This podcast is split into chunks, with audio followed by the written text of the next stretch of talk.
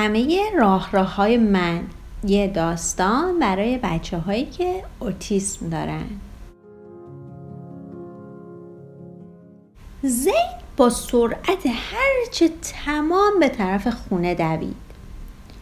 هیچ کس منظور منو نمی‌فهمه مامان. مامان زین رو بغل کرد و زین شروع کرد راجع به روز بدی که گذرونده بود حرف زد برای مامانش. امروز صبح توی مدرسه تو کلاس هنر معلم یه پروژه نقاشی با سمهامون بهمون داد. خب من دلم نمی‌خواست که سمهام رنگی بشه. بنابراین معلم به من یه قلمو داد. ولی بقیه گوره خرا دیدن و شروع کردن به من خندیدن. چون نمیفهمیدند که من چرا نمی‌خوام با سمهام نقاشی بکشم. مامان گفت شرط میبندم این باعث شد که حس کنی با بقیه کلاستون فرق می‌کنی. آره؟ زین جواب داد. آره ولی مامان واقعا دست زدن به رنگ یه احساس عجیب بدی داره. بعدش هم موقع کلاس ریاضی آژیر آتیش نشانی با صدای بلند به صدا در اومد و در حالی که بچه های کلاسمون داشتند آروم به صف می شدن که از کلاس برن بیرون من در حالی که جیغ کشیدم و گوشام رو گرفته بودم زیر میز قایم شدم. بعد همه بچه های کلاس بیرون رفتن و من همونجا موندم تا آتش نشانا منو پیدا کردن. وقتی بچه های کلاس از ناهار برگشتند هر کسی داشت ظرف غذای خودش رو تو قفسش میذاشت. و چند تا از همکلاسی هام داشتن راجع به بازی کامپیوتری که منم همیشه بازی می‌کنم حرف می‌زدن. خب منم دلم می‌خواست دربارهش حرف بزنم باهاشون ولی نمی‌دونستم چطوری سر صحبت رو باهاشون باز کنم. بعد من شروع کردم راجع به هر چیزی که درباره اون بازی می‌دونستم حرف زدم. ولی چون سرم پایین بود و زمین رو نگاه می‌کردم هیچ کس نفهمید که من داشتم با اونا حرف می‌زدم. بعد وقتی بچه ها دور شدن و رفتن من بلندتر و بلندتر حرف زدم. آخه واقعا دلم می‌خواست که اونها صدای من رو بشنون.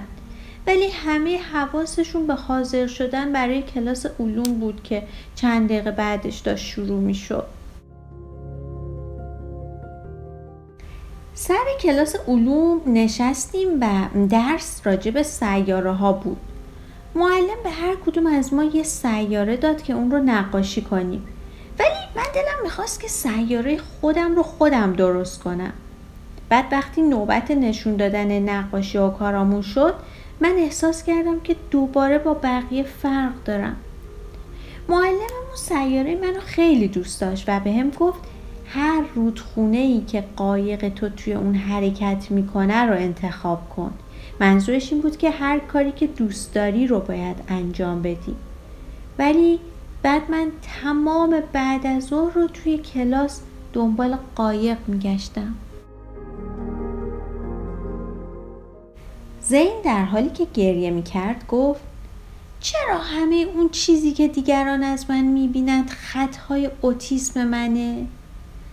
مامان زین اون رو با خودش جلوی آینه برد و بهش گفت من وقتی به تو نگاه می‌کنم یه عالم خط متفاوت می‌بینم و اگر هر کدوم از این خطها و راه راه نبودن تو دیگه مثل الانت نبودی زین من راه راه خلبانی تو رو می‌بینم.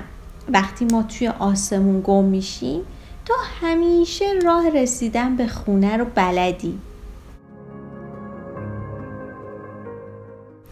راه راه های حمایت کنندت باعث میشه با دیگران مهربون رفتار کنی.